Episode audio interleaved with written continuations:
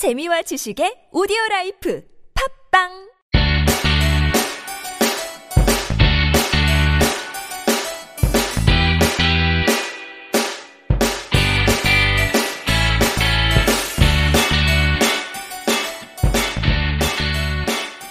찾아가는 법률 서비스를 지향하는 법률사무소 시우 김삼연 변호사입니다.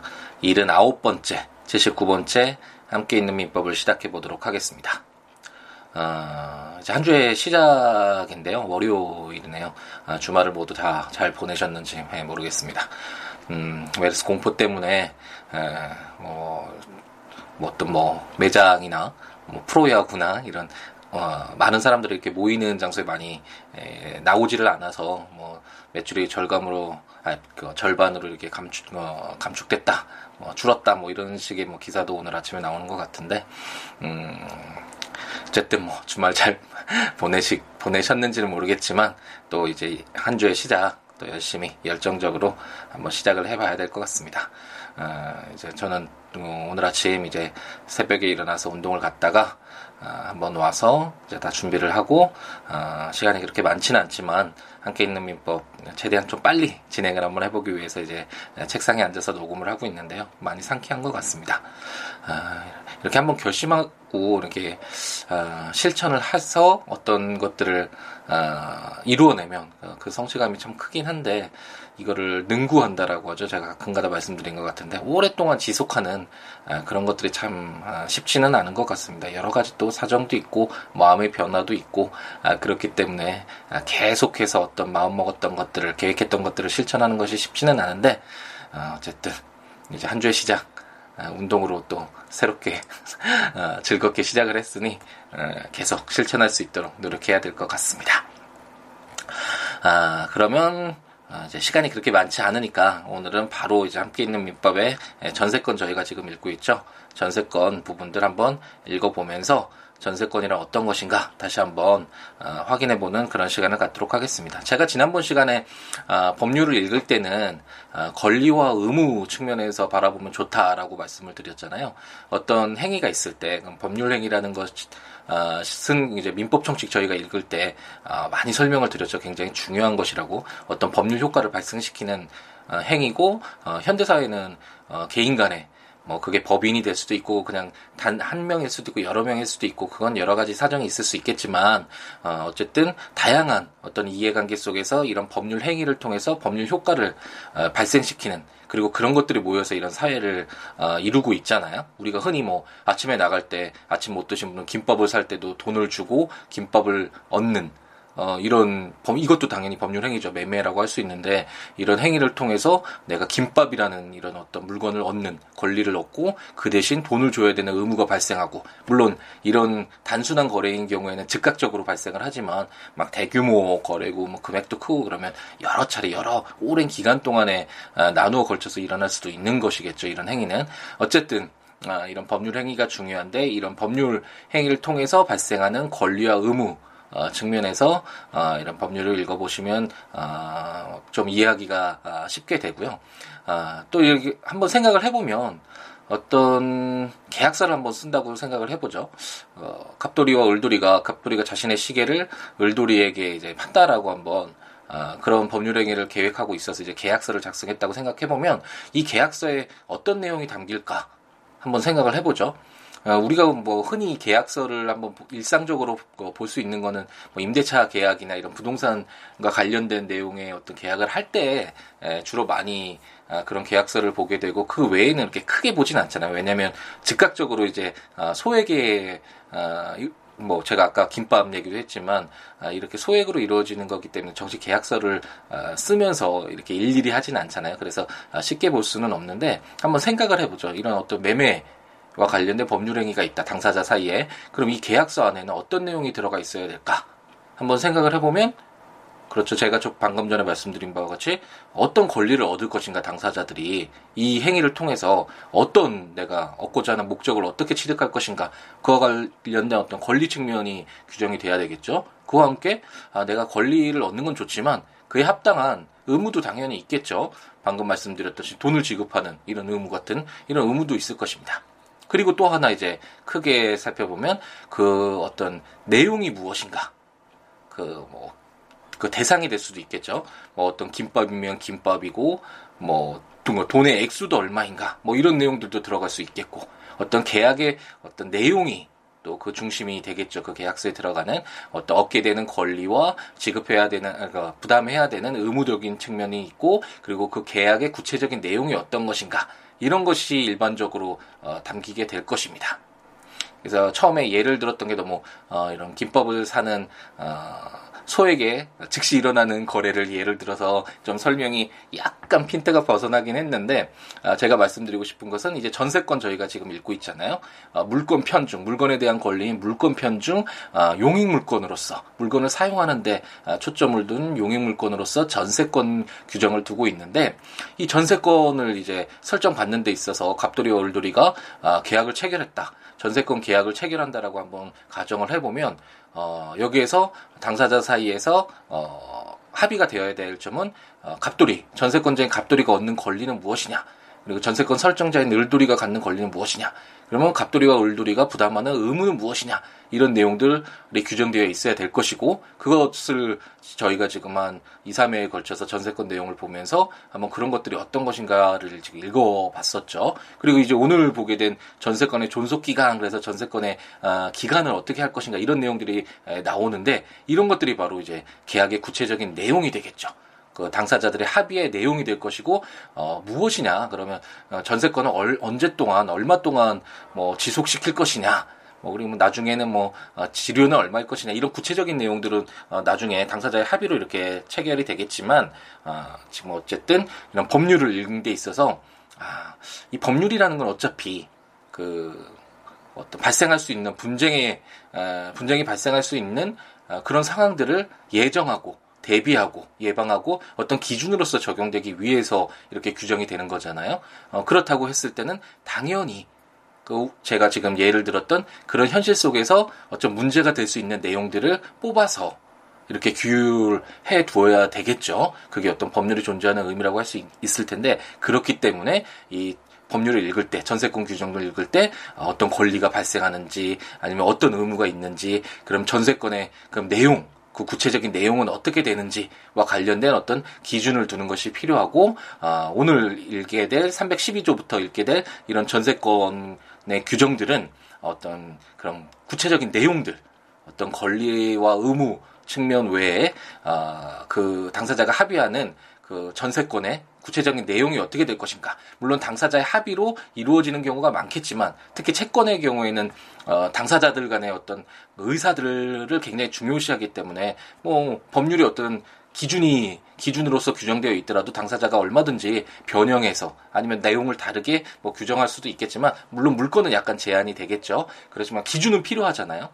어, 이런 제도가 있을 때 어, 당사자들의 이해관계를 조율하고 만약 약자인 경우에는 한 당사자가 약자인 때는 이 약자인 어, 어떤 뭐 임차인이라고 할까요 나중에? 예, 그런 것들을 어떻게 보호하는 측면에서 기준을 잡을 것인가? 이런 내용들을 이제 법률로 규정하게 아, 되는 것이니까 아, 법률을 읽을 때 권리와 의무 측면 그리고 그 어떤 제도가 있을 때 그의 구체적인 내용들 그 기준으로서 어, 적용되는 그런 내용들은 어떤 것인가 라는 호기심을 가지고 한번 접근을 하면 좀 더 수월하게 법률을 이해할 수 있지 않을까라는 생각이 듭니다.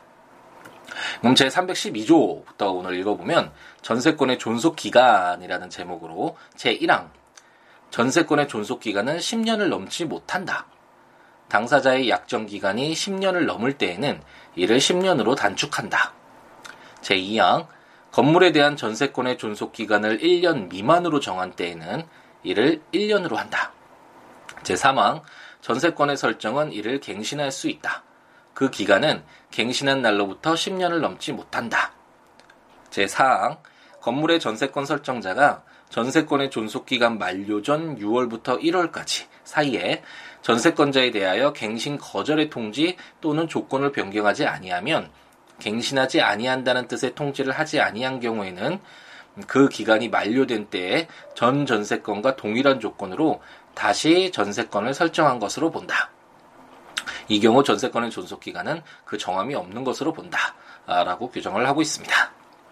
그냥 이런 내용들은 제가 예전에도 말씀드렸던 것 같은데 어, 처음에는 공부할 때는 불편하고 너무 내용도 많고 암기해야 될 것도 많고 그렇게 생각이 들지만 어, 이제 나중에 갔을 때는 이렇게 구체적으로 정하여 놓은 조문들은 참 고마운 조문들이죠.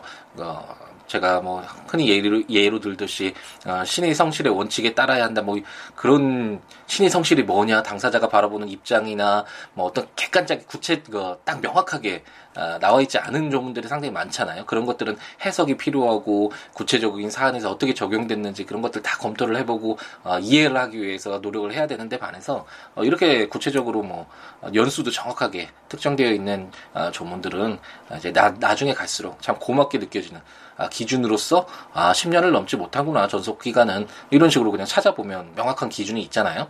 음, 그래서 아, 좀 그냥 어, 조문 그대로 읽어 나가시면 될 것 같고 다만 좀 많이 어, 다르다라는 생각이 많이 드실 거예요. 어, 우리 일반적으로 현실에서 전세 그럼 2년을 주로 어, 기간으로 약정을 하잖아요. 1년이나 2년 정도 어, 이렇게 기간 약정하는 게 물론 현실에서의 어, 전세 이렇게 쓰는 용어와 어, 민법상의 뭐 전세권은 약간 다르다라는 건 계속 설명드리고 있지만 어쨌든 2년 뭐 이렇게 되는데 반해서 이 민법에서 규정하고 있는 전세권은 어, 존속 기간은 10년을 넘지 못한다. 지상권하고는 약간 다르죠. 지상권은 최소 언제 30년이었나요? 그, 그, 그, 그 경고한 건물일 경우에 30년이었는데 그 이상이어야 된다라고 규정해서 지상권은 좀 오랜 기간을 보장할 필요가 있는데 반해서 어, 이 전세권은 어, 약간 특이하게 10년을 넘지 못한다라고 해서 어, 최장기간 최장으로 잡아도 10년은 넘지 못해라고 이렇게 기준을 삼고 있고 다만 또 1년 미만으로 정하면 너무 또 기간이 어, 짧기 때문에 그때는 전세권자를 보호하기 위해서 1년으로 어, 이렇게 어, 그 아예 그냥 인정을 당사자 사이 합의가 그냥 6개월만 전세권 설정하는 것으로 계약을 했다고 하더라도 여기에서 어, 전세권의 존속 기간을 1년 미만으로 정한 때는 이를 1년으로 한다라고 해서 강제적으로 법에 의해서 1년으로 늘어나게 되겠죠. 아, 이런 경우가 약간 좀 특이한 경우라고 할 수 있고 아, 이게 물건하고 채권의 어느 정도 차이라고 할 수 있습니다. 물론 아, 임대차 보호법 같은 경우에 에 의해서 뭐 이런 임차인을 보호하기 위해서 이런 규정들이 나 들어가긴 하지만 아, 가장 큰 특징으로 물건하고 채권을 음, 제가 여러 번 뭐 설명을 드리기는 하는데 아직까지 명확하게 이렇게 개념이 잡히시지는 않을 거예요. 쉽지는 않은 부분이고 어, 법학 공부하는 분들도 어, 쉽게 이게 가장 큰 특징이 무엇일까라는 이런 의문이 사실 들 수는 있는데 어, 쉽게 생각을 해보자면 물건이라는 건 우리 이 세상에서 물건은 한정되어 있잖아요. 재화라는 게 한정되어 있잖아요.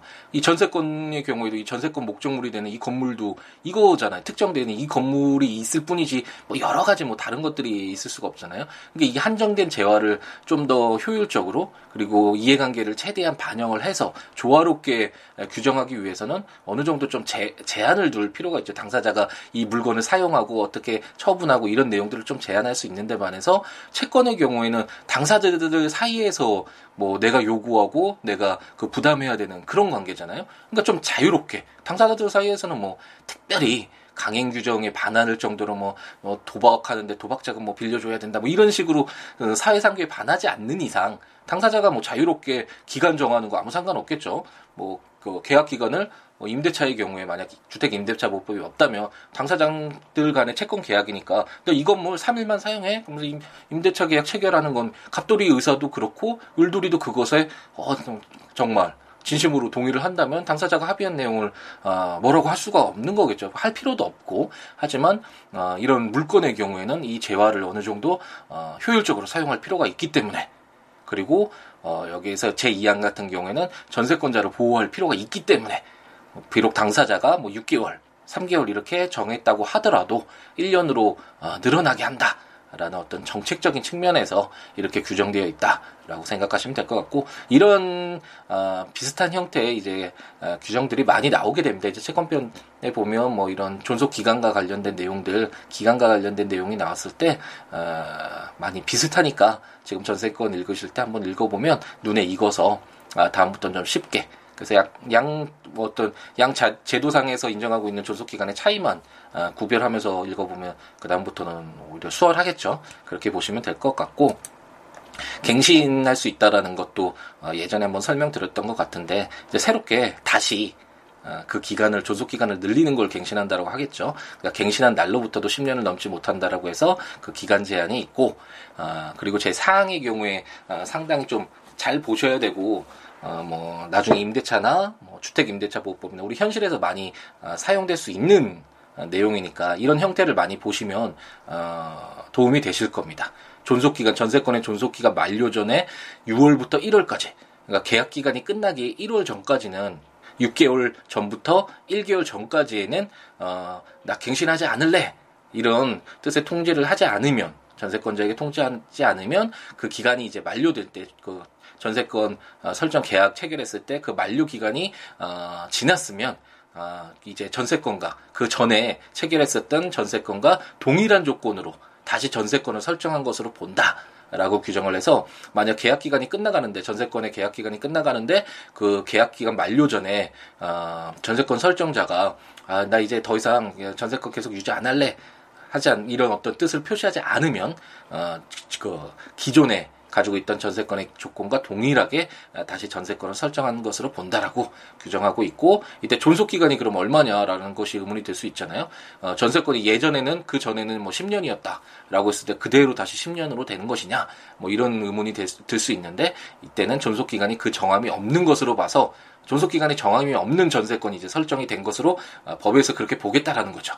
그럼 그럼 그 기간은 어떻게 되느냐라는 의문이 들 수 있는데 그건 이제 그 이후에 차차 아, 다, 아, 다, 다다음 조문인가요? 이렇게 조문들의 에, 이제 그 어떻게 처리를 할 것인지와 관련된 아, 내용들이 규정되어 있으니까 이제 보면 될 것 같습니다. 이런 형태의 아, 규정들은 앞으로도 많이 나오게 되고 어, 현실에서도 많이 보실 거고 어, 임대차 관계에서도 어, 좀 어, 계약 그 갱신 아 그 임대차 주택 임대차뿐만 아니라 상가 임대차 이게 상담 굉장히 많이 들어오는 어, 부분인데 이런 임대인과 임차인 사이에 특히 상가의 경우에 이해관계가 굉장히 크잖아요. 특히 요즘 뭐 권리금 부분과 관련돼서 어, 문제도 많고 또 새로운 어, 이제 권리금을 보장하기 위한 측면에서 이렇게 입법이 되기도 했었는데 어쨌든 아, 이런 조문들을 한번 잘 읽어보시고 제가 말씀드린 거 이 틀 잘 잡고 보시면 어, 이제 좀 수월하게 문제가 됐을 때 그리고 되기 전에 한번 이렇게 아, 그 해당 그 법률들 어, 조문들을 한번 읽어보실 때 좀 더 수월하게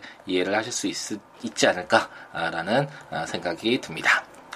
그러면 이제 오늘은 312조의 2 이렇게 마지막 이거 한 조문만 더 보고 마무리를 져야 될 것 같은데 예, 이상하게 이렇게 하다 보면 좀, 아, 좀 어느 정도 함축해서 빨리 이렇게 정리해서 끝내자 이 내용만 하자라고 하는데 이 이야기를 하다 보면 막 관련된 내용들이 딱 떠오를 때가 있잖아요. 그래서 하다 보면 이야기가 아, 길어지고 더 넓어지고 그 내용이 그러다 보니까 시간이 조금씩 빨리 지나가는 것 같습니다. 아, 저도 이제 빨리 준비를 하고 나가야 되기 때문에 출근을 해야 되기 때문에 예, 이제 마지막 하나의 조문만 더 보고 아, 마무리를 지어보도록 하겠습니다.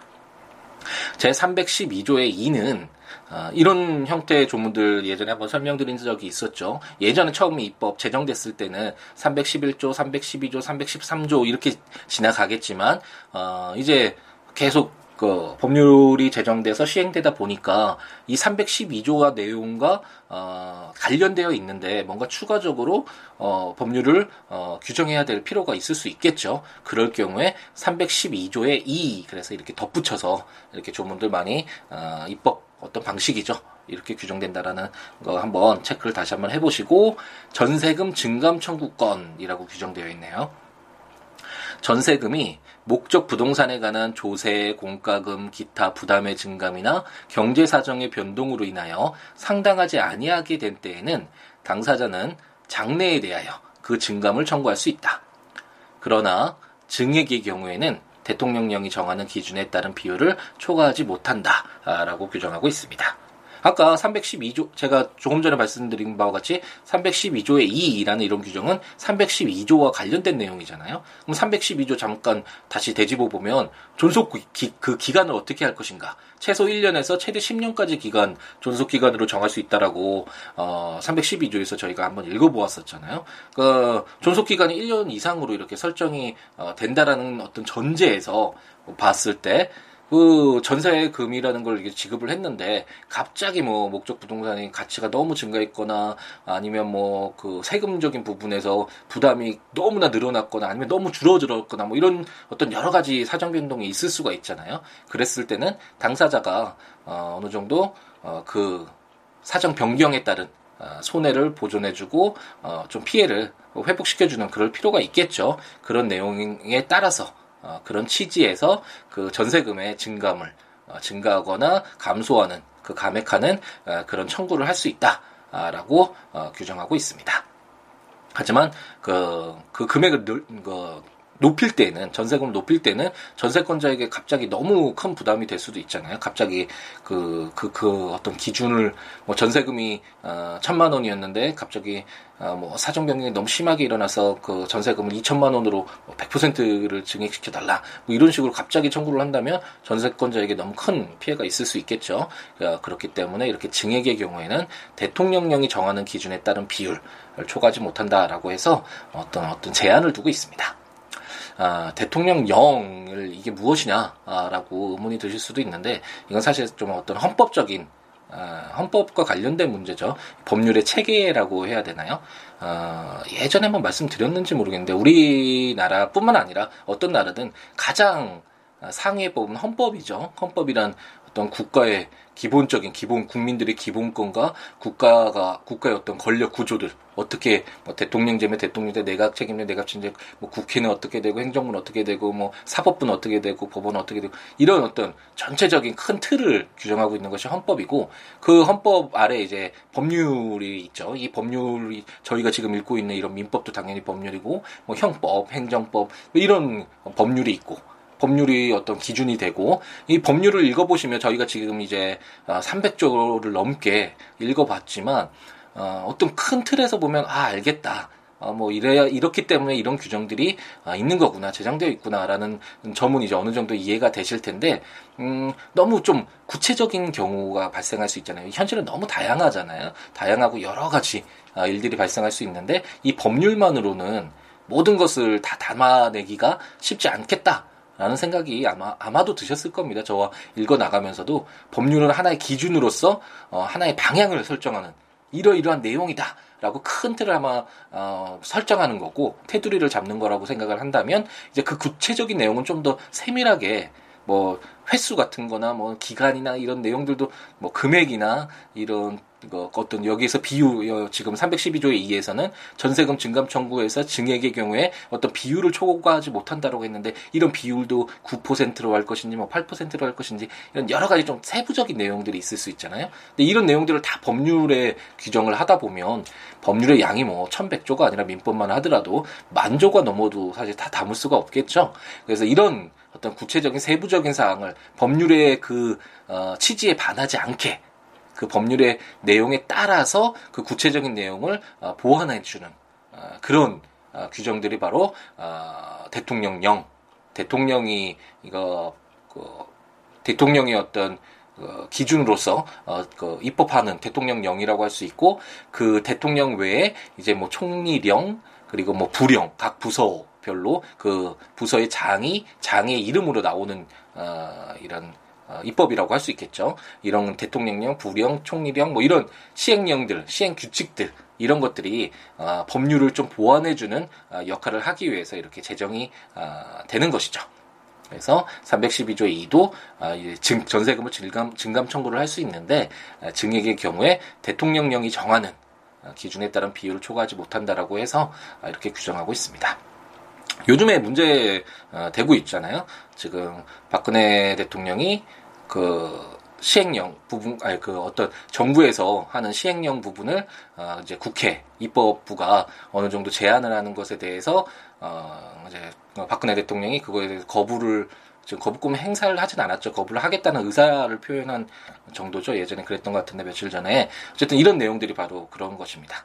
그 입법부의 입장에서는 어, 당연히 어, 법률의 그 보완을 해주는 역할이고 법률의 범위를 벗어나지 못하는 그 한계가 있는 어, 시행령, 시행 규칙이기 때문에 대통령령, 부령, 뭐 총리령이기 때문에 그런 것도 어떤 국회에서 어, 국민의 대표자라고 할 수 있고 입법을 담당하는 국회에서 어느 정도 뭐 제안을 하거나 아, 이렇게 할 수 있도록 해야 된다라는 것이 어떤 입법부의 입장이라면 어, 또 행정부의 입장에서는 어, 이런 것까지 다 일일이 제안을 받으면 이거는 권력분립의 원칙, 입법부는 입법부고 행정부는 행정부인데 아, 이렇게 그 권력분립 원칙에 반한다. 뭐 어떤 이런 근거에 해서 아, 이제 반대를 하는 것이고 어, 이 내용에 대해서는 제가 지금 그냥 그때 기사를 보고 나서 어, 생각나는 거 말씀드리는 거라서 구체적으로 뭐 제 의견이 어떻다라고 말씀드리기 좀 어렵고 다음에 기회가 됐을 때 한번 제가 검토를 더 해본 뒤에 한번 이런 내용들 한번 말씀드리도록 하겠습니다. 헌법과 관련된 내용인데요. 예. 아, 이런 내용들도 아시면 전체적으로 좀 틀을 보고 바라보는데 아, 좀 도움이 되지 않을까라는 그런 생각이 듭니다. 예, 오늘은 좀 빠르게 아, 진행을 해서 두 개의 조문이긴 했지만 또 여러 가지 이야기를 했네요. 어, 떤 법률을 어떻게 바라볼 것인지 그리고 존속 기간 그 기간 구체적인 내용과 관련돼서 어떻게 아, 그런 것들을 해석하고 다른 아, 법령과 법률에 규정되어 있는 내용과 어떻게 비교를 할 것인지 그리고 마지막에는 이 헌법과 관련된 아, 시행령, 시행규칙, 대통령령, 뭐 부령 총리령 이런 내용까지 설명을 드렸네요. 아, 점차 이런 내용들이 하나둘씩 쌓이면 아, 바라보는 시각이 좀 더 넓어지고 깊어질 수 있지 않을까라는 그런 생각을 해봅니다. 어, 일주일의 시작인데요. 정말 오늘 하루 잘 채워야지 또 처음 시작이 좋아야지 끝도 좋을 수 있잖아요. 물론 일주일로 딱 이렇게 어, 틀을 잡고 할 필요는 없지만 그래도 어떤 기분이라는 게 왠지 주말이 오기 전까지 이게 한 사이클이라는 그런 느낌이 들잖아요. 그래서 첫그 어, 사이클을 시작하는 날이니까 오늘 하루 정말 잘 채워야 될 것 같다라는 아, 그런 생각이 듭니다. 어, 이제 함께 있는 민법을 들으시면서 와, 법령 함께 보고 싶다라고 생각하시는 분은 국가법령정보센터 인터넷에 치셔서 거기서 민법 들어가셔서 읽으셔도 되고 제가 전자책으로 발간했던 함께 있는 민법 민법 총치, 물건뼈, 물건, 그리고 채권 총론편 나와 있으니까 아, 구입하셔서 조문과 설명들 읽어보시면서 들으셔도 좋고 어, siwo.net, siwoolaw.net 블로그 제 블로그에 아, 조문과 설명들이 있으니까 오셔서 보셔도 좋을 것 같습니다. 이 블로그 외에 아, 뭐 전화 026959-9970 전화 주시거나 아, siwo 골뱅이 gmail.com 메일로 주시거나 트위터.com siwo 아, 이렇게 SNS를 통해서도 연락 주셔서 아, 같이 아, 알아가는 함께 함께 살아가는 아, 이런 어떤 인연을 만들어내는 것도 아, 좋을 것 같습니다. 연락 많이 주시고요. 오늘 하루 행복하게 정말 채우시기 바랍니다. 이제 자주 자주 뵙도록 할 테니까요. 다음 시간에 이제 전세권 거의 마무리가 될 것 같긴 한데 전세권 규정들을 보고 가지고 어, 찾아오도록 하겠습니다. 오늘 하루 정말 행복하게 채우시기 바랍니다. 다음 시간 뵙겠습니다. 감사합니다.